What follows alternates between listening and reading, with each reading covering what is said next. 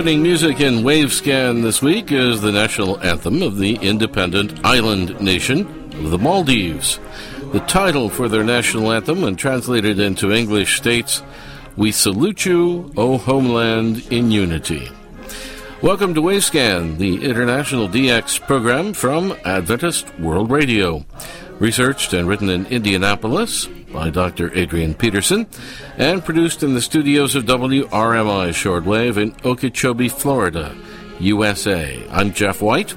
This is edition NWS 640 for release on Sunday, May 30th, 2021.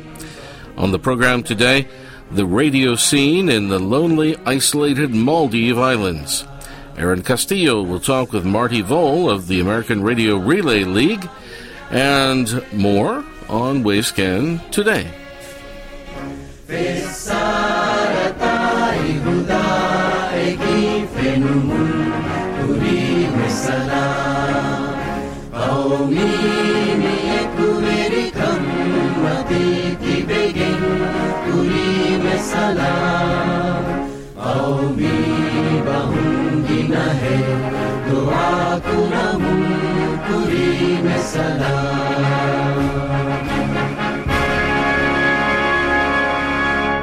The Maldives are a lonely and isolated cluster of islands that lie towards the southern end of a very long series of underwater mountains on the western side of the Indian subcontinent.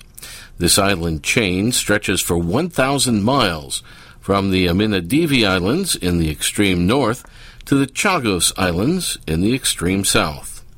Ray Robinson of KVOH has more about the Maldive Islands. Thanks, Jeff. According to some historians, that long line of three islandic countries on the west side of the Indian subcontinent were all classified anciently as one contiguous whole, and they were all originally identified collectively back then as Lakshadweep. These days, however, three different political entities hold control of this lengthy cluster of sparsely separated islands and tropical atolls. Beginning at the north, the three separate islandic units are identified as the Indian-administered Lakshadweep Islands, then to the south the independent Maldive Islands, and then further south again to Diego Garcia in the Chagos Islands that are in dispute between the UK and Mauritius. In 2019, we covered the radio scene in Diego Garcia, and in 2019 and 2020 we covered the Lakshadweep Islands, so now it's the turn of the Maldives in the middle. Only occasionally do the Maldive Islands feature in international news. One major occasion was the Indonesian tsunami in 2004, in which massive waves up to 14 feet high swelled up from the ocean and spread over most of the islands in that low-level islandic country. A total of 39 islands were badly damaged, 14 were completely destroyed, and a few minor islands were completely washed away. The China virus was first diagnosed in the Maldives on March the 7th last year, 2020, after an Italian tourist left a holiday resort island and returned to Europe. Four days later, several of the resort islands were closed down, and the resident visitors were required to remain in quarantine. However, the Maldivian government provided extra funding for the tourists during their unexpectedly extended vacation. Another international news event that occurred in the Maldive Islands was the plunging of the Chinese rocket into the Indian Ocean off the coast of the Maldive Islands earlier this month, on Saturday, May the 8th. This huge 22 ton rocket crashed into the ocean so close to the Maldive Islands, a little southwest of the capital island Male, that the event was filmed and the explosive sound was recorded on camera. The small islandic nation known as the Maldives lies about 450 miles southwest of India and Sri Lanka, and it's made up of 26 coral atolls with 1192 islands, 200 of which are inhabited. The total area of all of the islands is just 120 square miles, with a population around half a million. The capital city is Male Island, though nearby is a newly developed suburban city that's built on an artificial island created from sand that's been dredged from the ocean floor. Due to global warming and the slowly rising ocean levels, many of the Maldive Islands will one day be flooded. In 2008, the Maldivian government offered to buy land in Sri Lanka, or India, or Australia, or in Africa, and transfer their entire population to a new location. Instead, though, they're now building new islands above the flood level within their own territory. During World War II, the British began the construction of a highly secretive naval base at Gan Island in the south of the Maldive Islands. Identified only as Port T, this highly classified operation was intended as a backup if the Singapore naval base were to fall to the Japanese, and if the Trincomalee naval base in Sri Lanka were to become vulnerable to Japanese attack. The secretive Port T at Gan was open to both the British operated Royal Navy and Royal Air Force from 1941 to 1945. The radio communication station at Gan then operated eight shortwave transmitters, mostly lower powered as a security precaution, together with eight shortwave receivers. And then, 11 years after the end of World War II in 1956, the British government received approval from the Maldivian government to reopen and rebuild their base on Gan Island as a permanent Air Force facility. This government approval also allowed for the construction of a large radio communication station on nearby Hithadhoo Island. This shortwave facility contained at least seven transmitters, two Marconis at 30 kilowatts each, one Collins at 30 kilowatts, two Racals at 7.5 kilowatts, and one at 1 kilowatt. Seven years later, in mid 1963, a small unofficial volunteer radio broadcasting station was installed at the RAF base on Gan Adu Island. This low powered medium wave station provided entertainment and information for the benefit of the British personnel in the area, and it escaped international attention throughout its entire eight year lifetime. However, in 1970, a regular British Forces broadcasting station, BFBS, was installed on Gan Island, with 250 watts on 1215 kHz, the same frequency as BBC Radio 1 back home. Three years later, the radio equipment was upgraded to 600 watts on 1560 kHz, and the station was then heard quite widely in the Indian Ocean areas. During the three year period extending from 1971 to 1973, BFBS GAN was a joint operation between BFBS and the American AFRS radio system.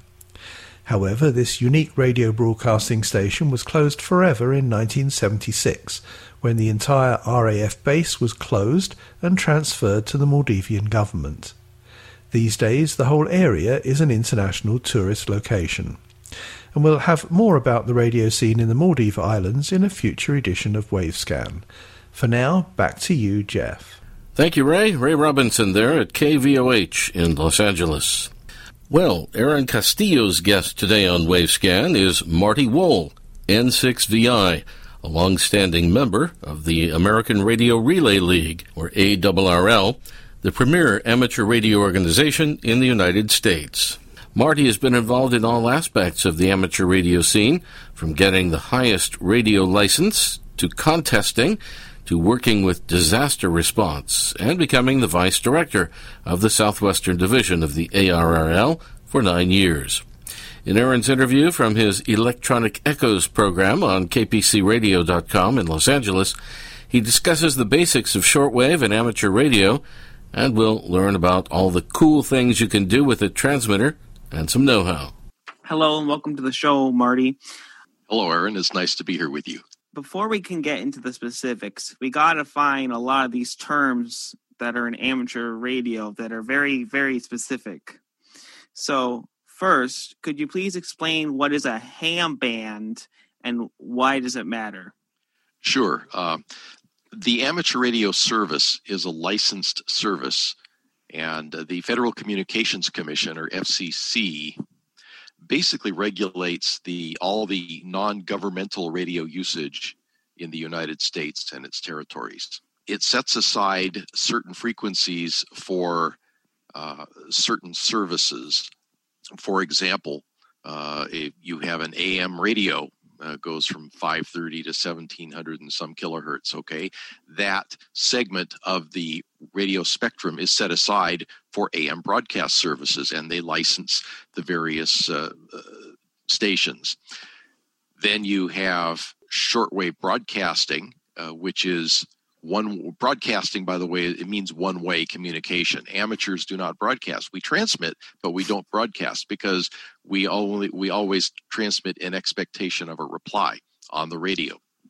So there are foreign uh, there are broadcast stations for example voice of america and others uh, and of course the united states is one of many countries that use those shortwave broadcast bands.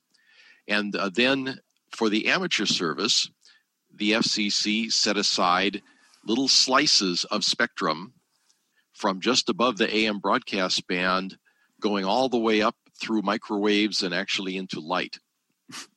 And each of these little segments has different characteristics and can be used for different purposes. And now anybody can listen on any of the amateur bands or actually any of the HF bands. You don't need a license. But to transmit within those frequency segments that are authorized for amateur radio use, uh, you do need an amateur radio license. And there are there are three classes of license, each one giving you additional privileges from the one before. And speaking of classes, could you please explain the differences between the beginner, I believe it's the technician class, that's right, up to the extra amateur extra class. Amateur extra, which is the sure. highest. There used to actually be six categories, and they've kind of condensed them over the years. Uh, we used to start out in a, called a novice class, and you were only allowed uh, a limited amount of power, I think 75 watts, and uh, you had to be crystal controlled on your transmitter, and it had to be only on certain little segments of the HF bands, and you had to use only Morse code. That's how most, a lot, wow. many of us started in amateur radio. Well, obviously, things have kind of flipped on their head now.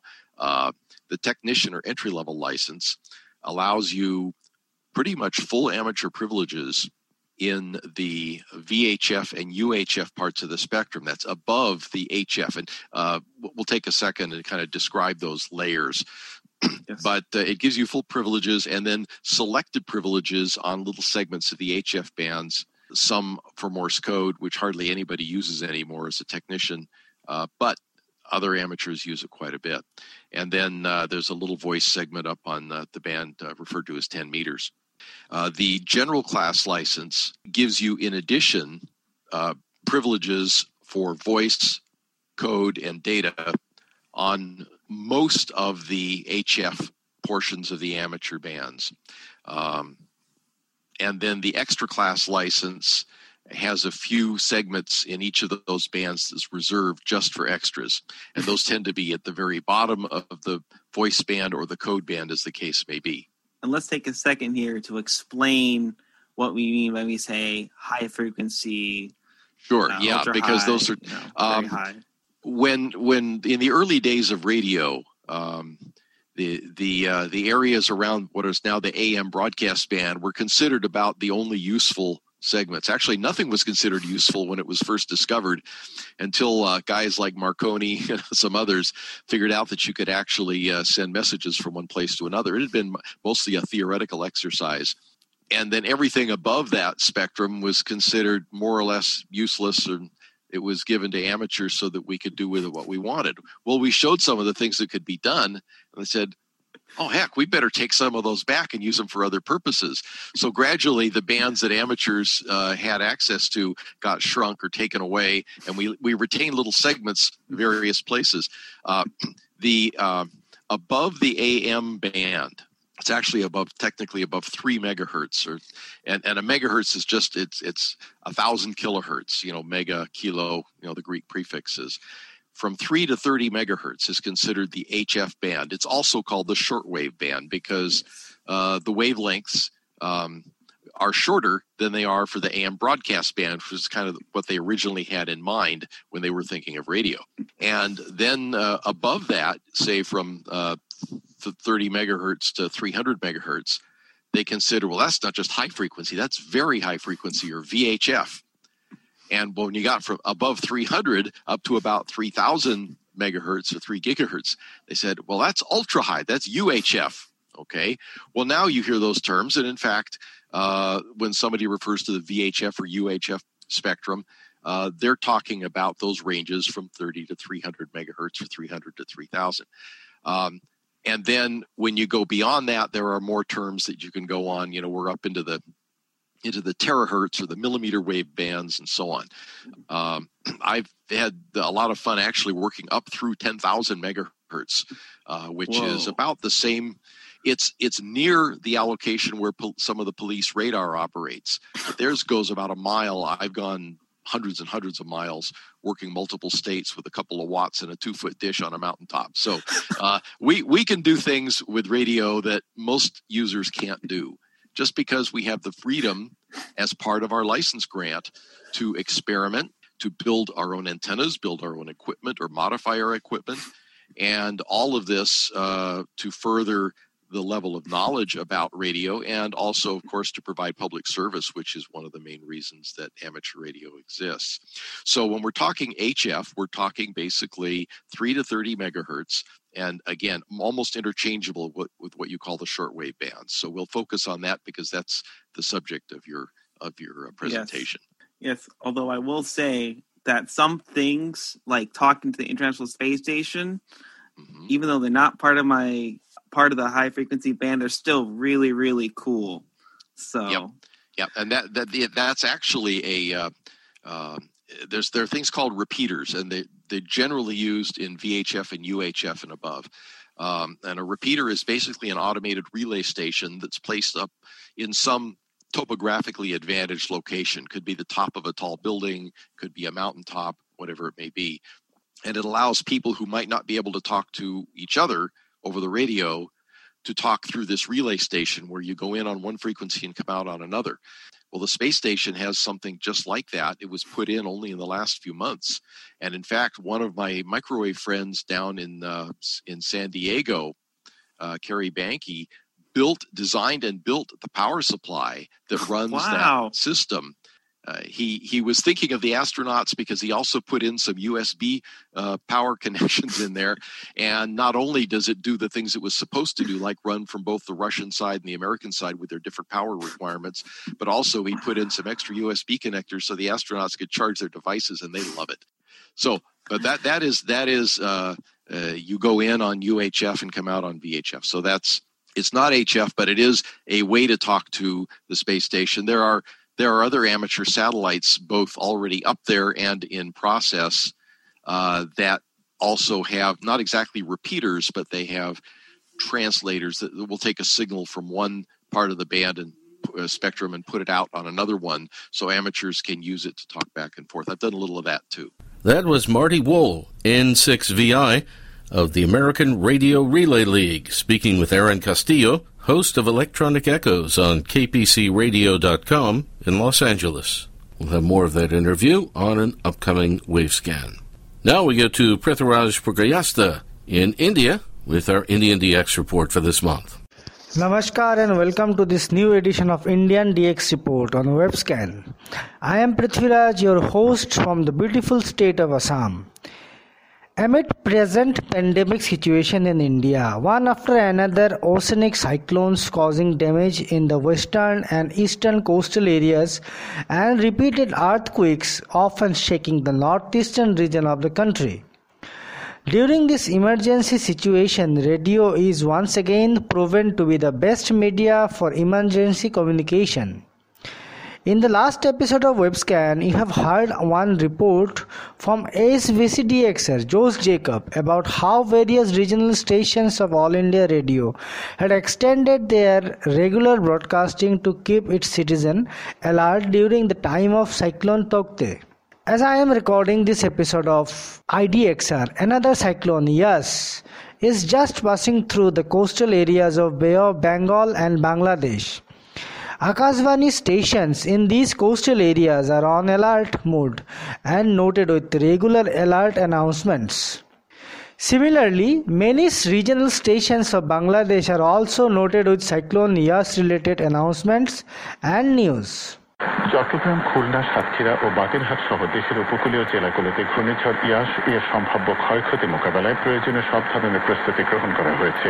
আমাদের খুলনা প্রতিনিধি জানান খুলনা জেলায় মোট তিনশো উনপঞ্চাশটি আশ্রয় কেন্দ্র প্রস্তুত করা হয়েছে। গঠন করা হয়েছে প্রয়োজনীয় সংখ্যক মেডিকেল টিম। এছাড়া পর্যাপ্ত পরিমাণ শুকনো খাবার চাল ডাল প্রস্তুত During my recent medium wave band scan, I have heard Bangladesh Betar Khulna on 558 kHz, Dhaka A on 693 kHz, Rajshahi on 846 kHz, Dhaka B on 819 kHz, Bangladesh Betar Chittagong on 873 kHz. Interestingly, to only 10 kW powered stations of Bangladesh Betar Rangpur on 1053 kHz and Barishal on 1287 kHz are logged with nice reception recently here in Jorhat. Bangladesh Betar was also heard on shortwave 4750 kHz with Nepali language service at around 1330 UTC with nice and strong reception. Similarly, some regional stations of Radio Nepal are also heard with nice reception here in my location. Radio Nepal Pokhara on 684 kHz, Radio Nepal Kathmandu on 792 kHz, and Radio Nepal Bardibas on 1143 kHz running with 10 kW transmitter were also heard with news in Nepali with nice and audible reception. Radio Shiokaze, the sea breeze from Japan, was heard on Thursday, the 20th May, on 5965 kHz between 1330 to 14 hour UTC with nice audible reception. BBC English was logged on 7485 kHz between 1530 to 16 hour UTC with live football match commentary. SINPO was 34333. Adventist World Radio in Hindi was heard between 1530 to 16 hour UTC on 15215 kHz, SINPO 55455 and on 12060 kHz with SINPO 45333. AWR in English with wavescan was heard on 15670 kHz between 1530 to 16 hour UTC. The SINPO was 45444. Voice of Korea in English was heard on 13760 kHz between 15 to 16 hour UTC. SINPO rating 33333. Voice of Mongolia in English was heard between 1530 to 16 hour UTC on 12015 kHz with SINPO 34343. World Christian Broadcast via KNLS was heard on English between 14 to 1430 UTC on 9580 kHz. SINPO was 34233. NHK World Radio Japan in English was heard on 11830 kHz between 14 to 1430 UTC. SINPO 34333. Radio Japan in Hindi was heard between 1530 to 16 hour UTC on 9600 kHz and the SINPO rating was 44343. Radio Thailand in English was logged between 14 to 1430 UTC on 9390 kHz. SINPO 43433. KBS World Radio in English is heard on 9785 kHz with K-pop numbers between 14 to 15 hours UTC. The channel found to be disturbed by heavy QRM from CRI. And friends, with this I would like to conclude this edition of Indian DX report on Wavescan. I hope this information will be beneficial to you. If you have any comments or suggestion on this DX capsule or if you want to send me a reception report, please write to me at indiandxreport at gmail.com. That's indiandxreport at gmail.com. You can post me a letter to Indian DX Report, Prasanta Nivas, Bengal Pukhuri, Bailinfo, 4, Jorhat 785001, Assam, India. So until next time, stay safe with your loved ones. Bye bye and 73 is from Assam. Thank you, Prithviraj. And finally, on the program today, we want to acknowledge some of the people who've been sending us reception reports recently, such as Mr. Norihiko Ide of Shinagawaku in Tokyo, Japan. He heard Wavescan on 5850 kilohertz from Okeechobee at 1000 UTC. He said, I'm glad to report that in May we can listen to your program via WRMI on 5850 kilohertz in Japan. Here's a report from Pavel Ivanov in Belgorod, Russia. Heard Wavescan at 0130 UTC on 9395 kilohertz from Okeechobee. Lee Silvi in Mentor, Ohio in the United States listened to Wavescan uh, three different editions recently. He heard Wavescan on 9955 via Okeechobee at 2230 UTC and 9975 via KVOH in Los Angeles at 0200 UTC. And Alberto Canovai in Reggello, Italy heard Wavescan at 1130 UTC on 15770 kilohertz with a 55555 SINPO from Okeechobee. Says my receiver is an SDR Play RSP1A with a mini whip antenna. The place of my reception is Reggello, which is 30 kilometers south of Florence, Italy.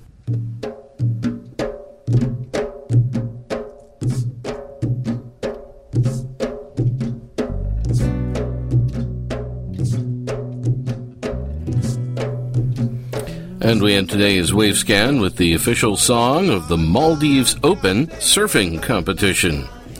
Thanks for listening to Wavescan, the international DX program from Adventist World Radio, researched and written in Indianapolis by Adrian Peterson. Next week, the story of Radio Malaya Singapore in two different countries from 1942, Australian shortwave call signs VLV, and our Japan DX report.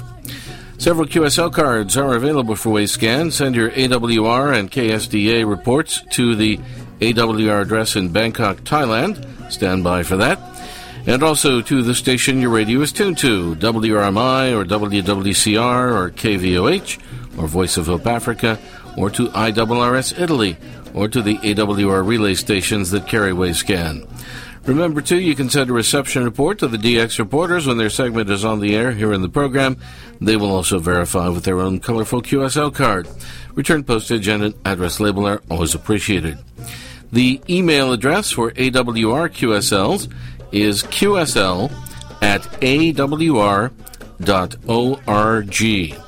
The postal address for AWR QSLs is Adventist World Radio, P.O. Box 234.